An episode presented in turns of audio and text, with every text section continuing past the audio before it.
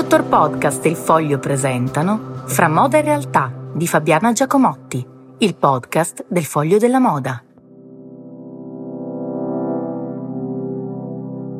Buongiorno, poche ore fa Brunello Cucinelli ha presentato le sue due prime fragranze, ma non parliamo di fragranze, o perlomeno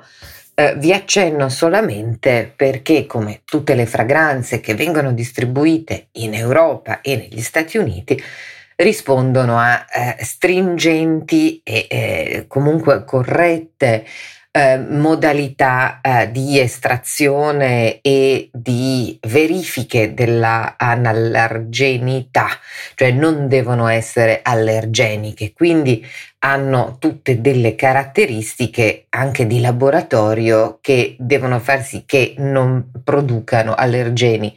in nessun caso, questo è il motivo per cui per esempio molti profumi estratti anche buoni in India, in, in Africa e Sudafrica non hanno possibilità di accesso in Europa negli Stati Uniti proprio per queste caratteristiche. Quindi sono mm, profumi in buona parte molecolari o anche che subiscono dei processi di eh, eh verifica contro appunto gli allergeni e questo li, li rende naturalmente molto preziosi e come dire delle costruzioni estremamente raffinate di laboratorio perché non creino appunto delle problematiche in chi li indossa perché come si sa un profumo è come un vestito anzi a un certo punto Brunello ha detto vorrei volevo che avessero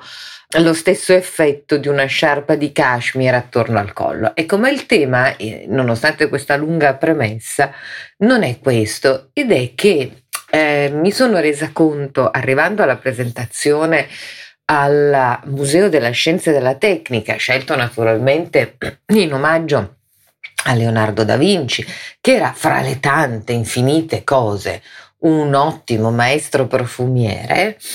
eh, mi sono resa conto di an- essere andata a cercare immediatamente il format della sua comunicazione, cioè questo librettino che fa in carta color crema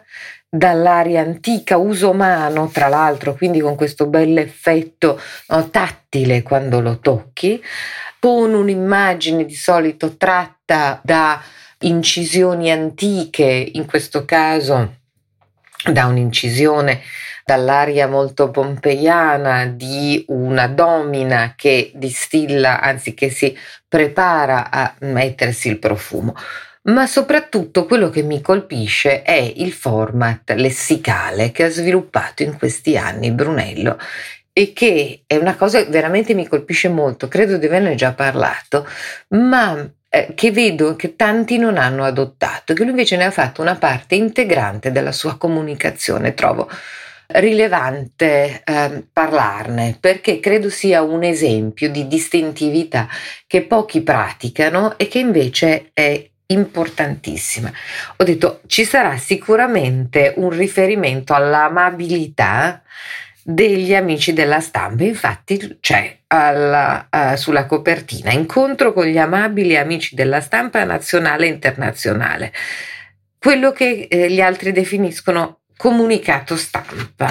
Non è irrilevante, ho segnato un po' di parole, un po' di avverbi e un po' di espressioni che eh, ricorrono sempre in questo format di comunicazione che però appunto l'ha reso estremamente distintivo e che ricorda anche da vicino quella che è la produzione, quello che è il racconto di Solomeo. Solomeo in realtà è un sogno, perché è un borgo interamente ricreato dalla mano di un uomo che aveva certamente un'origine medievale significativa, ma che è stato reso quel sogno che è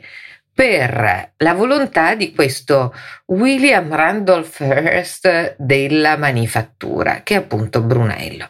Allora, la prima cosa che ho segnato è la, eh, questa frase, dice la scelta tra ispirazione dalla terra umbra di origine, la dolce campagna, l'essenza e l'arte medievale, la spiritualità che si respirano a Solomeo, ne sono muse ispiratrici. Questa è la Douce France, qui siamo al dolce stil novo